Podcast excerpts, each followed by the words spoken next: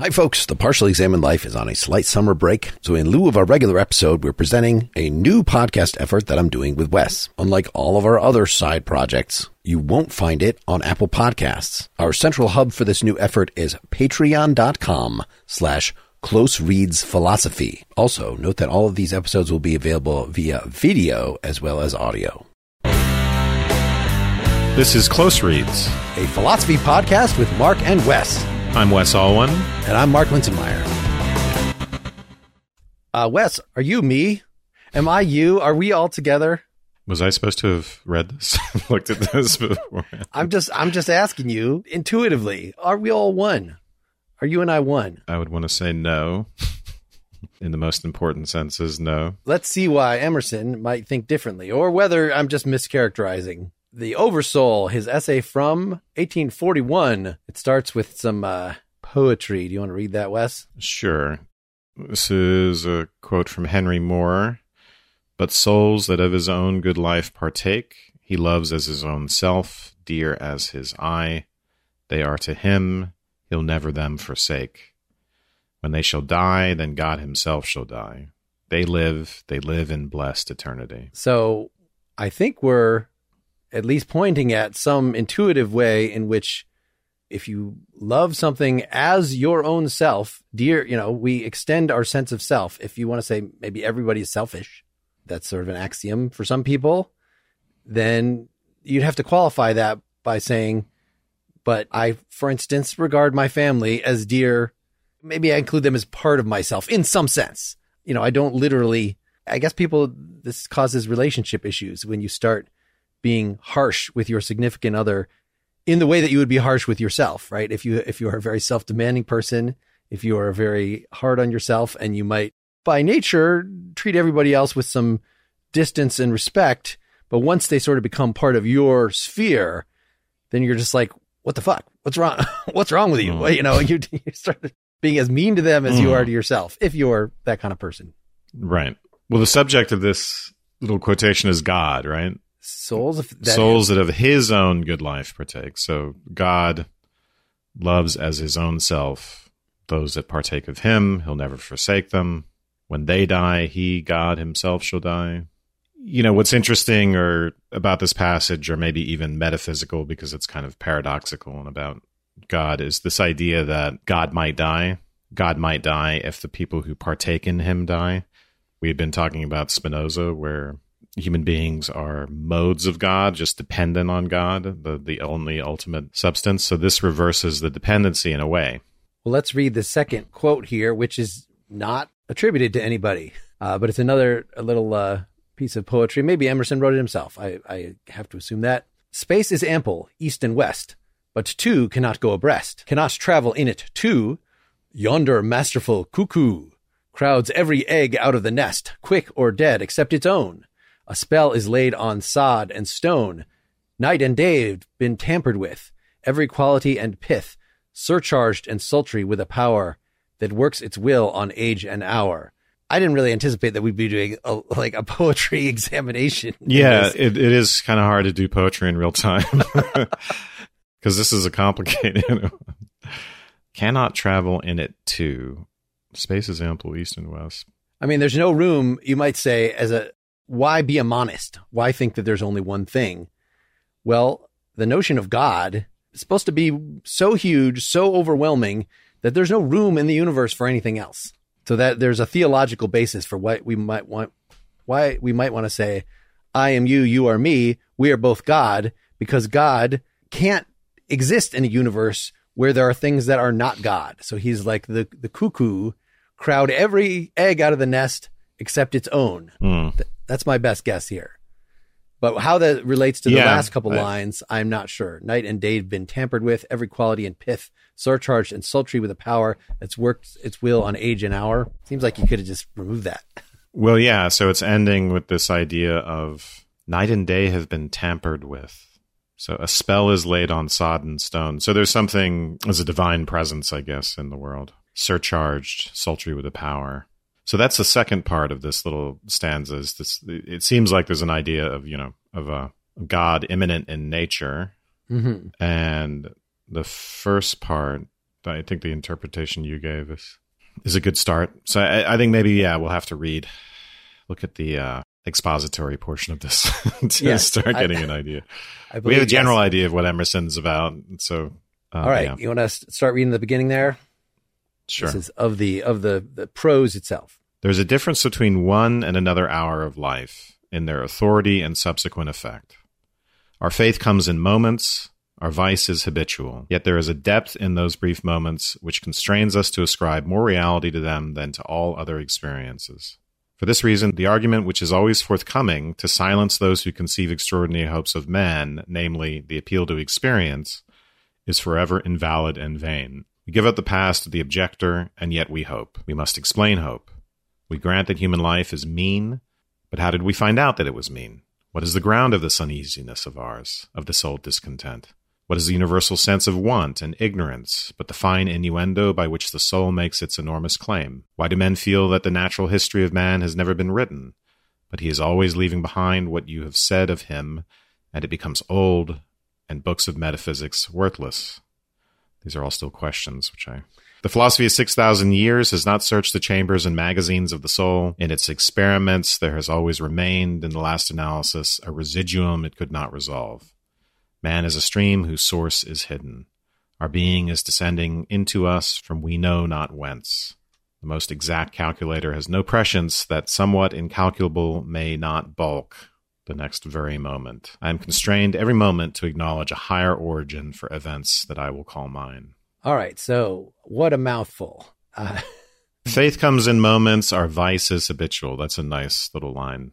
As in, our ordinary habitual mode in life is vicious or filled with vice, and we have these rare moments where we have faith in something more, and I and I suppose that goes along with virtue.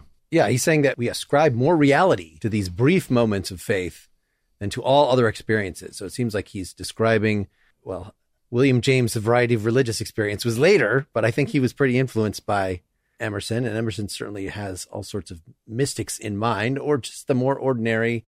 What's the purpose of church is, you know, to we have these songs, we have these rituals, we sort of get ourselves in a mindset that we can have faith and hope in a way that you might also be able to do in other ways by looking at the sunset or beholding art or some other things. But it's not the kind of empiricism would sort of say, look to experience and experience happens all the time.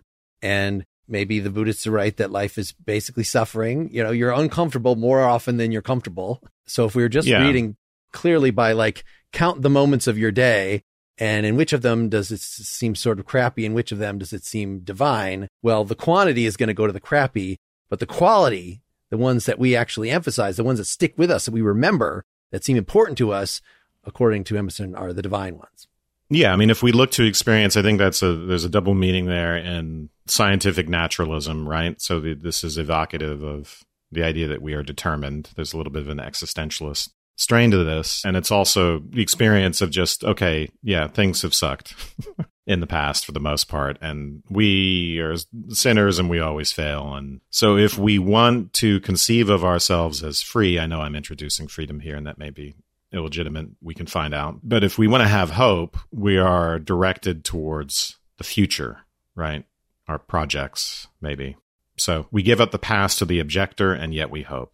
In retrospect, we can always identify the ways in which we are determined and the evidence for the idea that hope is fruitless and there's no such thing as freedom and blah, blah, blah. But He's saying that this objector, in a in, in a way, always loses because there's always a future. Hope is as as possible as the fact of our futurity, I guess. But We're going to have to see whether monism and the stream of time are actually compatible, right? If literally the God, the one crowds out the nest, every other sort of egg, then it seems like, as it says, it works its will on age and hour. In other words, it's equally distributed over all these things. Then it could be that it's sort of illusory, the fact that the future is different than the past. Maybe we have to say that time is an illusion, or eh, I'm just throwing open a, an issue possibly to address here. yeah, the philosophy of six thousand years has not gotten to the bottom of things, basically. So at the end of this paragraph, we're left with this idea that the absurdity, by which I mean the inexplicability of whatever is at the foundation of our source as human beings, whatever drives us, maybe you could say, whatever we might take to be instinctual, or maybe that's the wrong word, but human essence is something that we can't plumb philosophically. So there's a little hint here that the you know that only some sort of mysticism is going to be adequate to this. This is part of the response to the idea that everything is determined, and when we look at the past, we can see that in retrospect, and that we are just animals and driven by needs and desires and things like that. I'm constrained every moment to acknowledge a higher origin for events than the will I call mine. So, regardless of how things look from an experience or naturalistic standpoint, there's a mystery there, which points to something divine, points to a higher origin. Right. And it's, uh, you know, a sentence from the middle. What is the universal sense of want and ignorance? But the fine innuendo by which the soul makes its enormous claim that this is an inescapable thing, this religious urge or whatnot, that it seeds, the seeds of optimism are, are right there in mm. pessimistic observations of the world, right? Mm. You know, we're, we're yep. we only Very notice good. and react to suffering because the next steps of the, the Buddhist path or whatever are there, that there is a way out of suffering. There is, you know, there's, has to be hope. All right, let's yeah, keep part going. Of, part of our suffering is spiritual, which. Yeah. As with events, so it is with thoughts. When I watch that flowing river, which out of regions I see not, pours for a season its streams into me, I see that I am a pensioner, not a cause, but a surprised spectator of this ethereal water, that I desire and look up and put myself in the attitude of reception, but from some alien energy the visions come.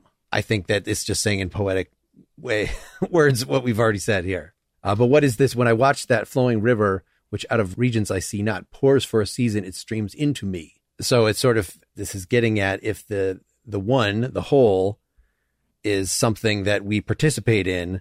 Well, it is dynamic. It is not merely something atemporal, as I was just musing about, where we discover that past and present are in fact one, but it is a flowing river. And at least the way that we show up is that being flows into us for a while and then we die and it's gone. It keeps on flowing, but not through. I'm a mere surprise spectator of this ethereal water. Yeah. Some alien and from some alien energy divisions come. This is sort of like our relationship to the muse in the context of art um, right. or a relationship to instinct. So, so, there's something at bottom which which drives us that pours its streams into us and and it doesn't sound here like he's talking about we are dependent freedom. on that we are not yeah. in control but yeah go ahead yeah it doesn't sound like here that he's emphasizing freedom no uh, no yeah here he's emphasizing dependency on the well some version of the divine it does sound very spinozan god god is nature type of thing but yeah Keep on going. All right. The supreme critic on the errors of the past and the present, and the only prophet of that which must be, is that great nature in which we rest, as the earth lies in the soft arms of the atmosphere. That unity, that oversoul, within which every man's particular being is contained and made one with all other, that common heart of which all sincere conversation is the worship, which all right action is submission, that overpowering reality which confutes our tricks and talents and constrains everyone to pass for what he is, and to speak from his character and not from his tongue, and which evermore tends to pass into our thought and hand, and become wisdom and virtue and power and beauty. All right, let's we live let's, in let's succession. Stop there. Yeah, Just, yeah, this is going to be a long paragraph. So, yeah, what yeah, do we think? Um, so among many. among many we, long paragraphs. But what do we think so far of that? I mean, that it, it is describing this river as the soft arms of the atmosphere, that unity, the oversoul, which within every man's particular being is contained and made one with all other, that common heart of which all sincere conversation is the worship. So it is something we're contained within. It therefore makes us one with each other. That seems weird right there, right? The fact that, you know, the universe is something we're contained in. And so uh, you and I are fellow creatures in the universe. That doesn't make me you, right? So it has to be containing seems a strange, you know, we have to, if you think of it as like the Jungian collective unconscious or something like that, then, I mean, in a sense, I, it's a portal basically in my head, right? It's, it's part of my unconscious. So it's contained within me, but if it is quantitatively the same within me as it is in yours, they're not just copies of each other that we inherit Well, uh, this is a question. They could be uh, qualitatively identical, right? Because we have similar DNA. And so the group memories, the whatever this is, parading back into infinity is going to be the same qualitatively in me than, than in you. But if we want to say that we are one, then we're not merely like each other. They have to be numerically identical. They have to, you know, be one and the same thing, which is why I characterized it as like we each have a portal in us and the portal goes to the same place. It is the oversoul. Maybe the oversoul is still something that contains all of us, but we have to, in that sense, contain it. I'm not sure how to make, how to match these metaphors together of containment. It contains us and yet we're all one. We're, it's a, it's a connecting force. Well, is he, as he said, we're all one yet? Which every man's particular contained and made one with all other.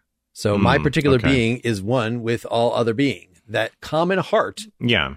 Yeah. So a common heart. Does that mean we have similar hearts? We have the heart of humanity. I have the heart of humanity. You have the heart of humanity. Or do we literally, metaphysically, have the same heart? You know, that the spirit of God, which is one, is within all of us, you know, the Holy Ghost. Yeah, I mean, I think trying to work this out metaphysically will create some problems. But so he starts out by talking about nature as the supreme critic, which is a really interesting way to think of nature, especially given the direction that he's going with this idea of oversoul and unity. Supreme critic of the errors of the past and the present, which I think has something to do with natural consequences, right? So our aspir it sounds like in this paragraph he's he's giving an account of the way in which our aspirations are thwarted, the best laid plans of mice and men. So which, you know, every man's later on con, you know, overpowering reality which confutes our tricks and talents, constrains everyone to pass for what he is, right? So we might try to transcend our character, but we end up repeating it and being constrained by it. This goes back to habit in the first paragraph. But on the other hand, we end with something positive, which is some of the um, Aristotelian virtues. So which which character can be the basis for. But anyway, sorry, I'm just trying to reconcile that with the middle part of this, which is about, as you said, the oversoul and the unity of our being. It's interesting. So, you know, the common heart, if it belongs to all human beings, he calls sincere conversation the worship of that. So that is our way of communion. And th- this is an interesting idea, right? Because we, we might think of communion properly speaking, as being with God, being with this divine, otherworldly entity. At least that's where the worship is directed, mm-hmm. right? We don't think of the worship as towards the community itself. So this in a way this seems to yeah to recast god or the divine as the as the collective but then you know i'm not so sure of that now because that overpowering reality so I guess it's yeah. the same thing. You know, if nature, if nature and collective humanity some somehow come to the same thing, then then this all makes sense to some extent. I don't know how to make to resolve the metaphysical questions. Of, you know, well, it has to be. So it's the we, ennobling yeah. part of us. Uh, I mean, it also. I mean, it's God. It's right. The only proper attitude is submission, is worship. Yeah. But God has a particular relationship to us that it lets it connects us with each other. It is, you know, we each have a, a divine spark or something within us, however we want to. And not only does it constrain each one to pass for what he is and, you know, confutes our tricks and talents. In other words, like it is our nature that we ultimately have to submit to just because that's the kind of finite creatures we are. But it ennobles us. It becomes wisdom and virtue and power and beauty. And so by surrendering to this, it's not like we're surrendering to our brute nature. You're trying to be all noble, but you're really just a stupid animal and just go act like that. Like, no, no, we, what we really are are these divine luminous beings. And so submitting to that is actually pretty good. Yeah. I mean, there's two senses of submission, I think, in this part of the paragraph. One is nature punishes our punishes our folly, our tricks and talents, our attempt to overpower it. We are overpowered in that sense, but ultimately, I think once we, you know, we get shaped and we're, we're kind of driven through experience towards the development of these virtues. So if we if we let nature slash God slash oversoul speak through us, then instead of fighting. But all right, yeah. shall we? Shall we keep, keep going? Sure. Leave the next part. Yep. We live in succession, in division, in parts, in particles. Meantime, within man is the soul of the whole. the wise silence, the universal beauty, to which every part and particle is equally related, the eternal one. Capital O, deep, capital N, capital E. and this deep power in which we exist, and whose beatitude is all accessible to us, is not only self sufficing and perfect in every hour, but the act of seeing and the thing seen, the seer and the spectacle, the subject and the object are one. We see the world piece by piece as the sun, the moon, the animal, the tree, but the whole of which these are shi- of which these are the shining parts is the soul. Only by the vision of that wisdom can the horoscope of the ages be read. And by falling back on our better thoughts, by yielding to the spirit of prophecy which is innate in every man, we can know what is saith. Let's let's stop stop there. I, okay. I, you know, I think sort of disregarding the last part, you know, that we we have where we're starting to uh, talk about prophecy and uh, but we we have the more of the metaphysics here. We live in succession. So again, time it seems like this has to ultimately be overcome, right? We live in division, we live in parts, we live in particles. If we focus on just that one time slice, you don't actually see the the universe. You don't have, you know, you, that portal is not there. Uh, meanwhile, within man is the soul of the whole, the wise silence, the universal beauty to which every part and particle is equally related, the eternal ones, eternal. So this just sounds like there is this portal or whatever that can transcend unitary experiences, which again, per the first paragraph, are probably mostly of irritation and suffering and doubt. Portal, where are you getting portal? Ah, uh, I mean, this is I'm I'm just trying to to to figure okay. what would make sense. Uh, I mean, what does it mean to you within the soul of the whole? I mean, I'm I'm sort of imagining that there is ever present within us right now. The focus of your consciousness might be the activity that you're involved in, the the the feelings of uh, you know you could do a whole phenomenology of the of the moment, but there's always going to be sort of in the back of your mind if you just look back there some sort of divine spark. I was saying portal because it seems like a way that you could, if you focus very much on that, you could enter some sort of mystical state and realize you could sort of identify with that rather than with this upfront momentary stuff. But that's mm. just my guess at what would be a useful uh, yeah. doors of perception, I mean, I, man.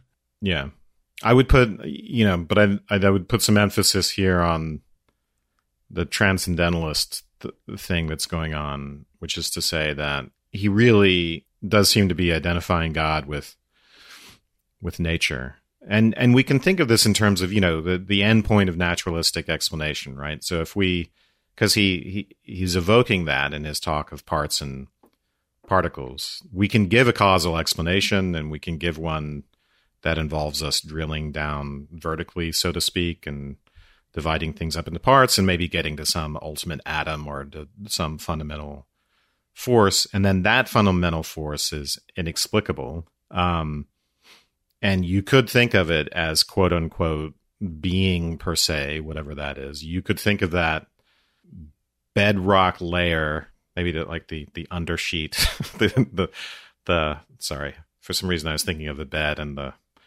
the, uh, the the fitted sheet that goes under everything. But anyway, whatever the base, you know, layer, uh, uh, the tablecloth of reality, along which everything is is uh, upon which everything is laid out. Um, you know, whatever that thing is at bottom, you could call this that. It, it's mysterious. It's uncaused. It can't be explained.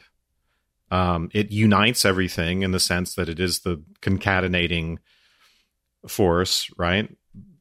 Um, something is making atoms or, or I'm sorry, subatomic particles do what they what they do and why. I mean, there's there's no good reason for them to behave that way, and so we refer to that mystery, that fundamental force. You, you you know you can see how that would inspire awe and and a sense of mystery, and then that can become the basis for a relationship to the divine. And I you know I completely understand this feeling. It's a kind like I when I like look at these deep field shots that that have tons of galaxies in them, and I think about the scale of things and and the and the craziness of it, right? Just the kind of unlikely nature of it all. It you know, it, it induces a little bit of a religious feeling in me, even though I'm not religious and I don't, in a way, I don't get religion. That's why I have problems with our Eastern quasi-religious episodes. in, a way, in a way, it's uh, like the idea of a personal God is very foreign to me because I didn't grow up with it.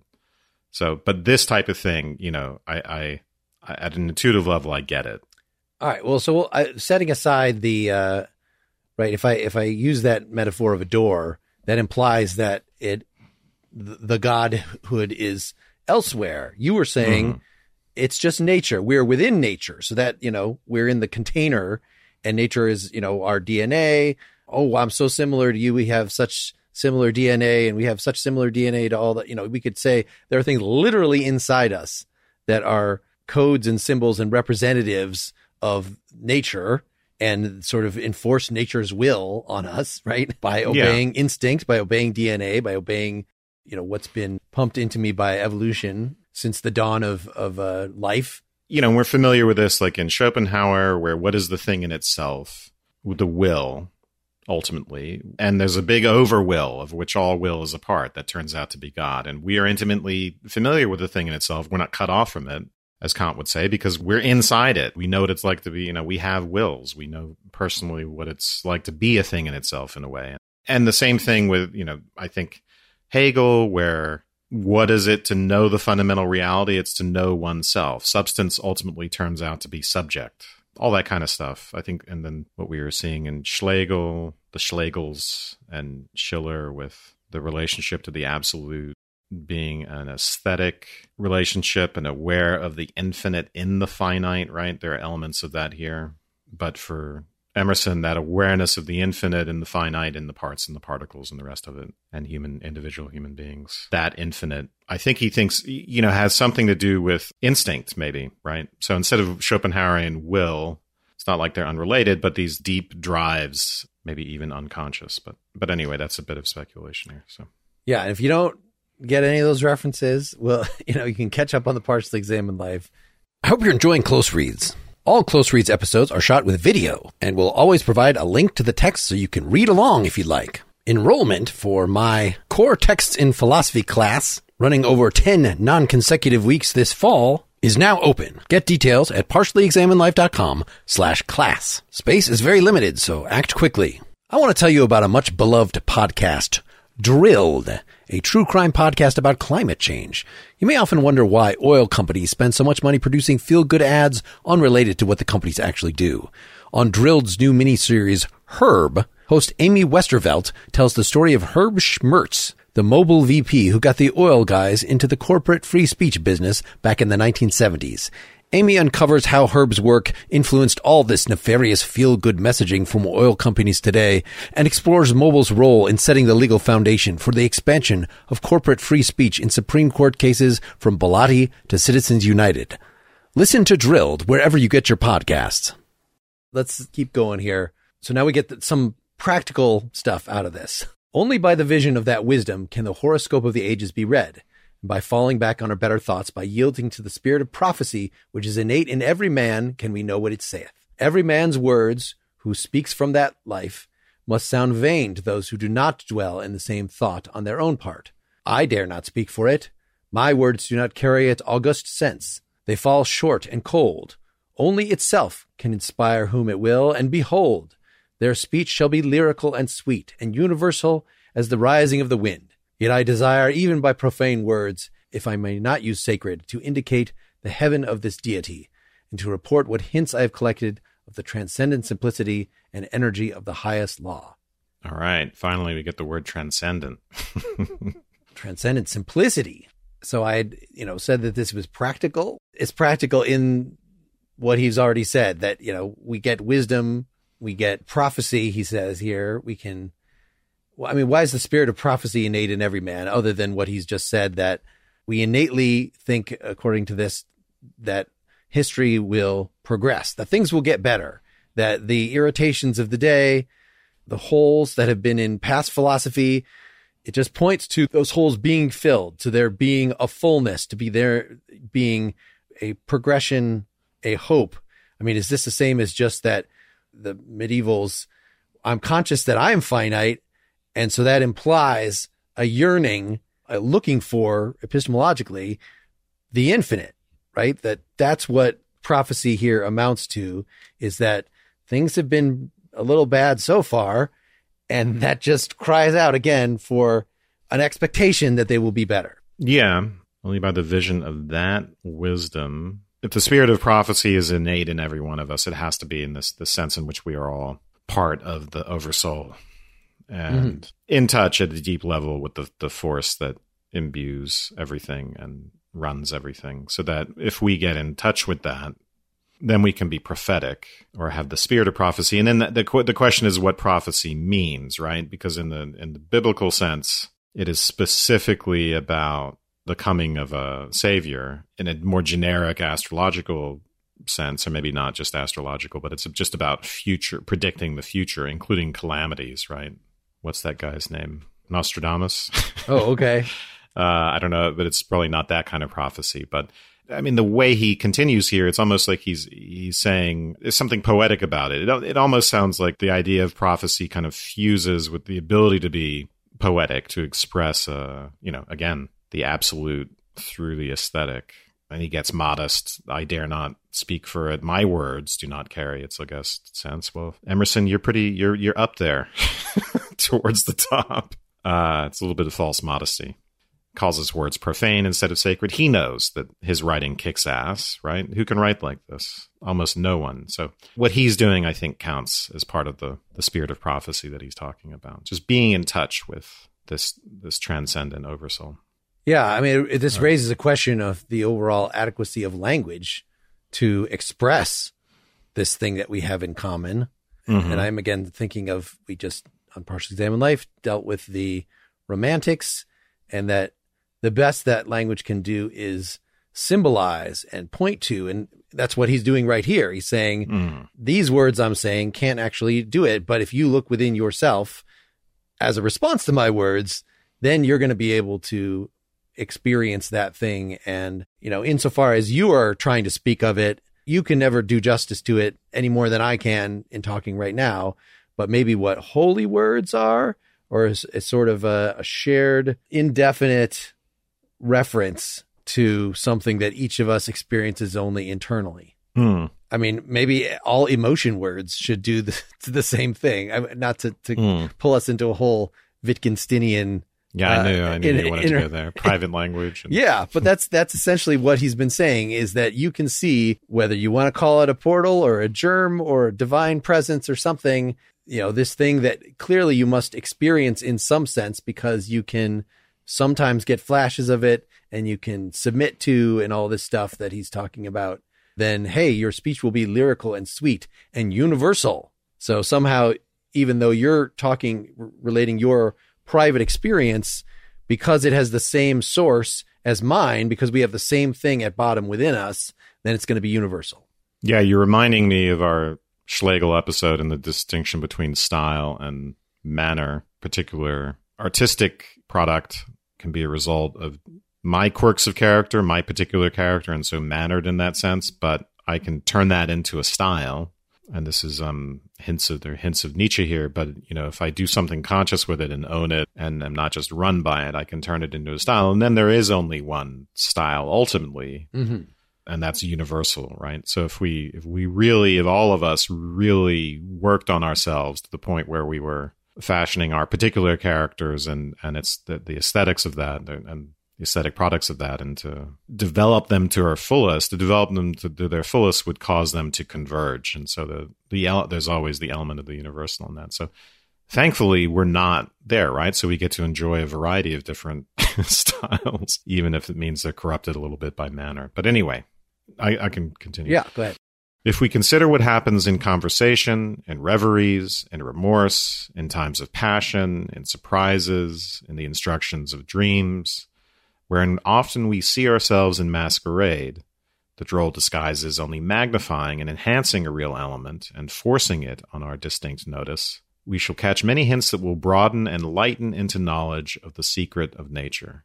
All goes to show that the soul in man is not an organ, but animates and exercises all organs, is not a function, like the power of memory or calculation or comparison, but uses these as hands and feet, is not a faculty, but a light, is not the intellect or the will, but the master of the intellect and the will, is the background of our being in which they lie, an immensity not possessed and that cannot be possessed. From within or from behind, a light shines through us upon things and makes us aware that we are nothing but the light is all. A man is the facade of a temple wherein all wisdom and all good abide. What we commonly call man, the eating, drinking, planting, counting man, does not, as we know him, represent himself, but misrepresents himself. Him we do not respect, but the soul, whose organ he is, would he let it appear through his action, would make our knees bend. When it breathes through his intellect, it is genius. When it breathes through his will, it is virtue. When it flows through his affection, it is love. And the blindness of the intellect begins when it would be something of itself. The weakness of the will begins when the individual would be something of himself. All reform aims, in some one particular, to let the soul have its way through us. In other words, to engage us to obey. So I guess we're uh, God's automatons. We're God's hand puppets. and if we're, if we're so, I don't want to be a hand puppet. I want to do my, my own thing. Then, you know, we introduce weakness of the will. We introduce blindness of the intellect. We're, we're denying our fundamental, not freedom, unless we it, end it up sounds very Taoist, with the freedom. right? Yeah. It sounds kind of Taoist in the don't struggle. Just let know, let, let go, man. Get in touch with that force that flows through you. Am I getting at yeah, that? I, th- The- I, yeah. I think so. And we get some hints here. Is the the light? You know what? What is the proper metaphor? All all goes to show that the soul in man is not an organ, but animates and exercises all the organs. So we don't want to say a, a principle. It is a force. I mean, it seems like it is the agency of the body, right? If we want to say nature sets up us up with as systems, you know, we've got this little little bit of thing that is our consciousness that is what am I going to do today? I'm going to go eat some breakfast. But then we have all these wider systems set up by nature that are thinking in a sense that are, you know, even in deciding, I think I'm making this free choice to eat breakfast or whatever. It's actually the system as a whole that is engaging the little conscious reasoning part of us to say, sure. do this job for for me. I mean, so this sounds like what what you were saying as it's nature, but it's not nature as a giant clockwork mechanism. It's nature as God, and the difference of that is it's progressive, and the different systems need to be somehow aware of each other in a way that they wouldn't be if every little thing in nature was just a little clockwork mechanism that evolution had built, because then there would be no necessary connection between my mechanism and your mechanism, or even within ourselves. We might have individual mechanisms that, you know, are trying to do this thing. Like he, he's clearly by saying there could be weakness of the will, he's allowing that there are these systems that can get out of joint, but we want them to ultimately harmonize with all the other systems.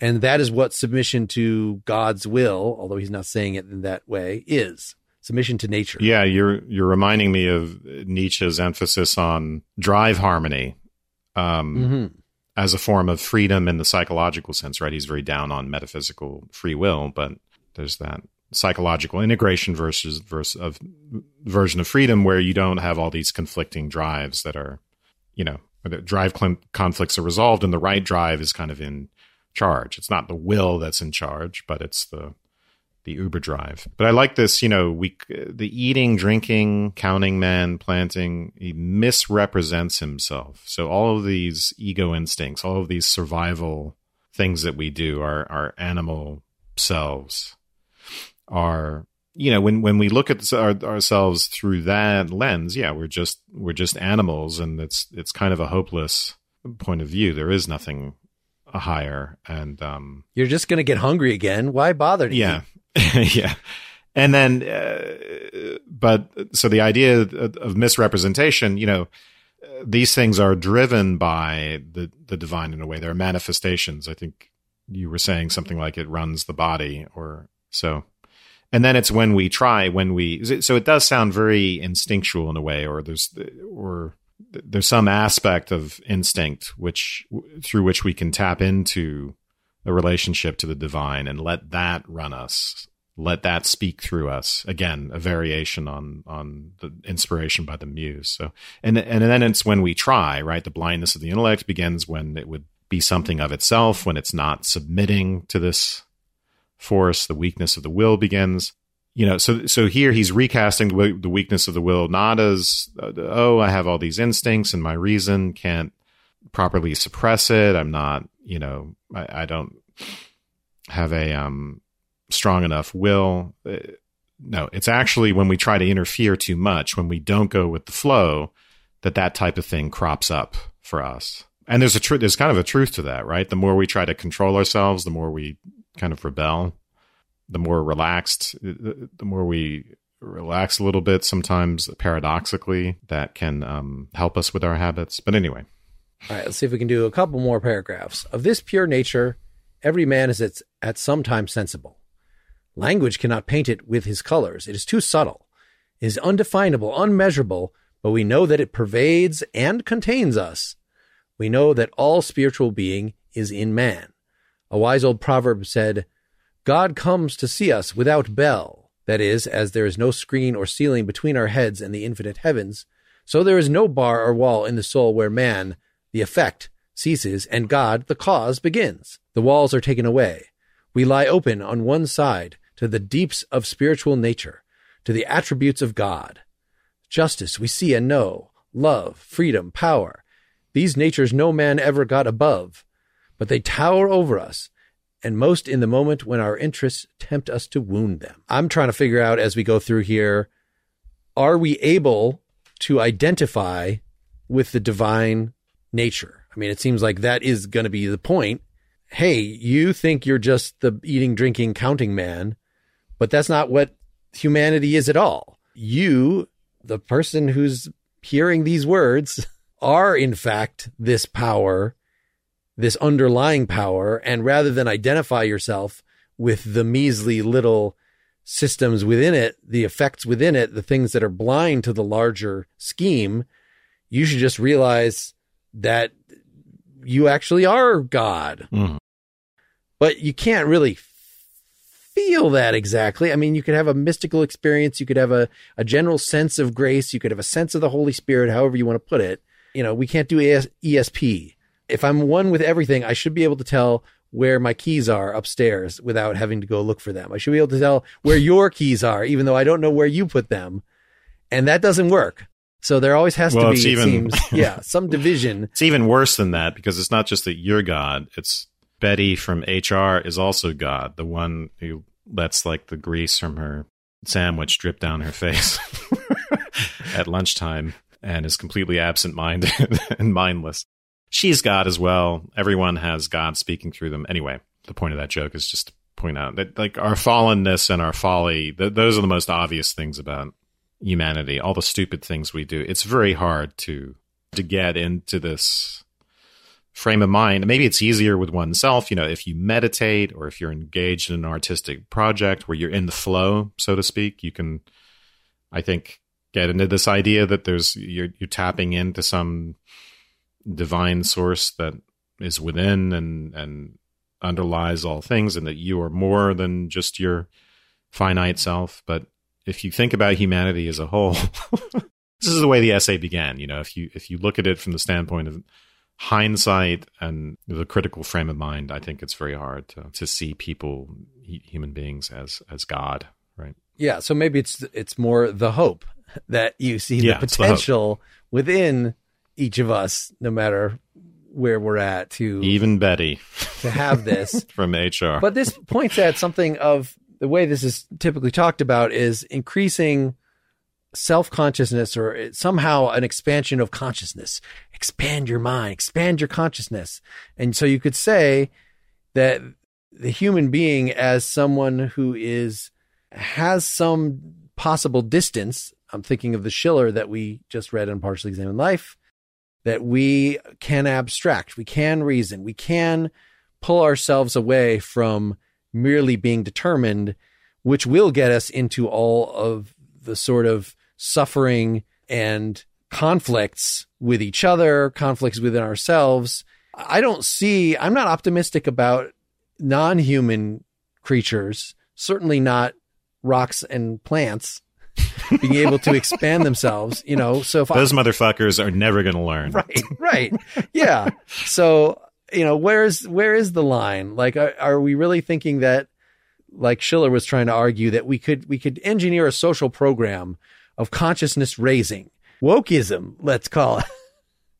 Uh, mm-hmm. to, to use a, a more original source for that term, of, Emerson was the original wokist. The yes. Transcendental awakening. It was not merely recognizing raising. some histo- particular historical facts about racism or about whatever, but it was about literally realizing our relation to the divine.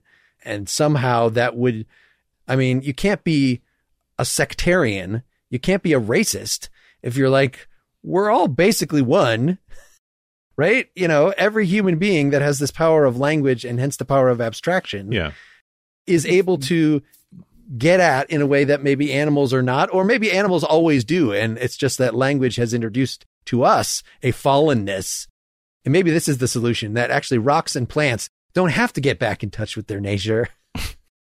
They're already in there. And even though there's conflicts and the trees in the forest are going to try to crowd each other out and I'm going to take your shade and you're going to take my shade and the, the carnivores are going to eat the herbivores and the herbivores are going to eat the plants. All that kind of conflict, that's fine. They don't have to get over yeah, that, but not, that's not like war. Yeah. That's not like our hatred and prejudice. We do need, that's only a result of our, our fallen humanity and we can get yeah. over that. Our divided nature, you know, part of God, part of animal and reason versus instinct, all that stuff. So we are divided in the way that other natural entities are are not. They're naturally at one with themselves. But I want to say, even though your woke thing was an aside slash maybe a bit of a joke, there is an in, very interesting connection because it is a consciousness raising activity, right? In the tradition of Marx and trying to help the proletariat, for instance, understand awaken to the ideology of the bourgeoisie, right? Who say, oh, this class system is natural and just is just the way things are. That ideological misrepresentation of what is natural and inevitable, that's part of the woke critique. So what we're for the woke, and as you know, as everyone knows by now, I'm very critical of this, but I'm also thinking a lot about it in a in, a, in an attempt to be fair. But the idea is that you are waking up to the power of discourse to construct your identity. So what you're becoming aware of if you if you're saying, you know, if you're saying wokeness in a way is about getting in touch with your own racism, it's not just your racist unconscious biases, but even though that's often what people mean, it's the way in which your discourse has constructed your identity as complicit in a certain type of power relation. So, for instance, whiteness, and you can conceive of that, which is like a character trait, right? It's a it's a part and parcel of character under this theory, and it can you could be constructed so as to have an inherently supremacist point of view. Whiteness could be a concept that depends upon some subjected other. That could be the very meaning of it, and that could be built into your identity. So, what you wake up to in that sense is not just the divine power in you, but the way discourse, and by the way, discourse is the replacement for God, right? Because it ultimately starts with discourse is just a linguistic version, a descendant of Hegel's absolute. Um, ultimately, there's nothing outside of the text, right? Discourse just becomes the whole in which we are embedded. So that is our God. And unfortunately, it's not entirely a good God. We could be corrupted by it and we have to reform it. We have to make it better and then reconstruct ourselves according to that discourse. Anyway, I, I, just think you brought up a very interesting point connecting it to the concept of an ideological awakening, right? Consciousness raising. I think that's very important. Sure. And just like, I mean, I'm also trying to think that the romanticism that a lot of this is reflecting was also co opted by fascism. And so there seems to be room here, right? Nietzsche thought that it's certainly not everybody. I, I, he didn't have hope that most people that Betsy from HR or whatever, whatever, whatever is, are going to be able to raise themselves. It's, you know, he was, he was explicitly. It's Betty, Mark, not Betsy, and she's tired of that mistake. uh, you know, he was self-consciously an elitist. And so mm-hmm. there is room to, I think elitism is an easier path than somehow the German national spirit is going to be able to be woke in this way, but yet those foreigners are not. Like that seems no. You should be an elitist even among your own people, and say Hmm. it's only the German Yeah. intellectuals are going to be able to to do this kind of thing. but Emerson, as an American, as a good American, was probably thinking in much more egalitarian terms, and I think language is maybe the key here, as as he said, discourse. That anybody who's capable of discourse is capable of this consciousness raising.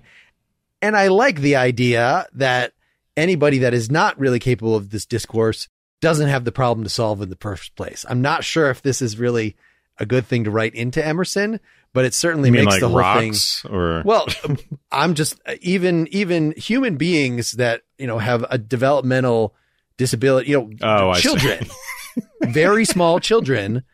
I remember talking to somebody, a relative of mine. so rocks, children. Who else? No, who was who was saying like, "Oh, children, they're so in touch. They they kind of speak Hmm. the language of nature. They don't need to."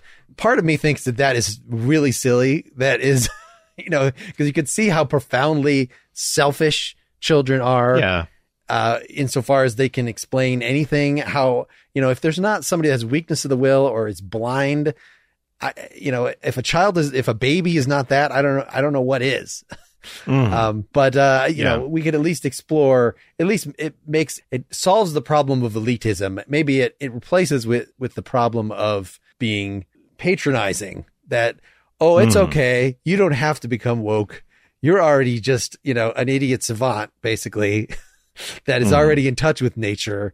And so, unlike me, an intellectual who is a fallenness Mhm. to my uh you know i can't i'm trying to remember which uh which piece of literature i'm recalling that I'm sure i'll remember it but where this uh character is you know watching the ordinary people and the way that they deal with each other and like oh that's so natural and i am so alone i think this was siddhartha Hermann Hesse that's what i'm thinking Hmm. of oh i as the the poor misunderstood intellectual i am so alone if only I could recover that innocent character. I mean, yeah, so that's the sort of patronizing thing that would be replaced by of all the rednecks around me. If only I could They go to the monster truck rally. Yeah, they actually and enjoy shows and be able to enjoy that. And they can enjoy Yes, sporting events admit. and drink. and I just oh well, I I have to go, but I will say I do frequently wonder what the fuck I'm doing, plowing my way through philosophy texts as opposed to going monster. To, you know, and I could just be drinking beer and and relaxing. But anyway, whatever. all right. Thanks everybody But, for hanging uh, around yeah. this. We'll talk about whether uh, you know, maybe you can make some comments. Do you want to hear more of this Emerson stuff or do you feel like, you know, we probably got the point? No, I, I'm enjoying this too much. All right, then we'll do- Just see, we're going to do it all. Let's promise a part 2 and right. based on the amount of this, I would say a part 3. but maybe we can well, I think we can start. We we started going faster, and I think we can move a little bit more quickly now. But yeah. All right. So long, everybody. All thank you.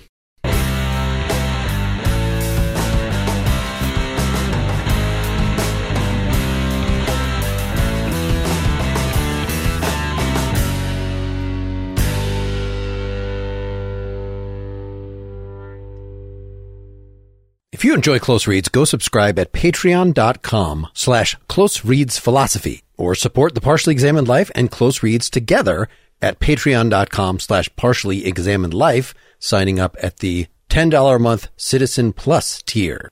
Either way, you'll be paying $5 a month for at least four episodes per month. There are three more parts to this Emerson discussion, and they will all be up there within this week.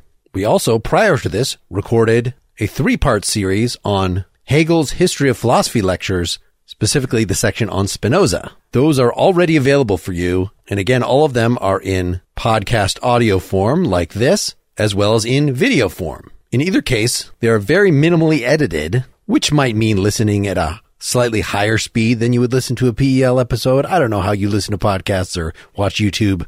But the point is that we're inviting you to our little study session, just like if you were on the Zoom call with us, muted. Depending on the level of support for this new project, we'd like to record them more than once a week. We'd like to have special Q&A episodes, but whether we can afford to put in that extra time depends entirely on how many supporters we get for this. Now, if you've never supported a podcast on Patreon before, they make it very easy. They give you a unique podcast feed URL. You just click on it if you're logged in from your phone and it will open the supporter podcast in your default podcast app. You can use any podcast app and actually Patreon is now partners with Spotify. So if you're a Spotify listener, you can listen to your supporter feed right through that. In any case, we encourage your feedback, your suggestions on what texts to cover in this format at close reads at partiallyexaminedlife.com. Thanks for listening. Asante came to TurboTax after graduating from culinary school and landing a job in the hottest kitchen in town. My hands are full all day, every day. I love it. Asante, as your TurboTax expert, I'll make your moves count, guaranteeing 100% accurate filing and your maximum refund. Sound good? Yes, expert! Switch to Intuit TurboTax and make your moves count. See guarantee details at turbotax.com slash guarantees. Experts only available with TurboTax Live.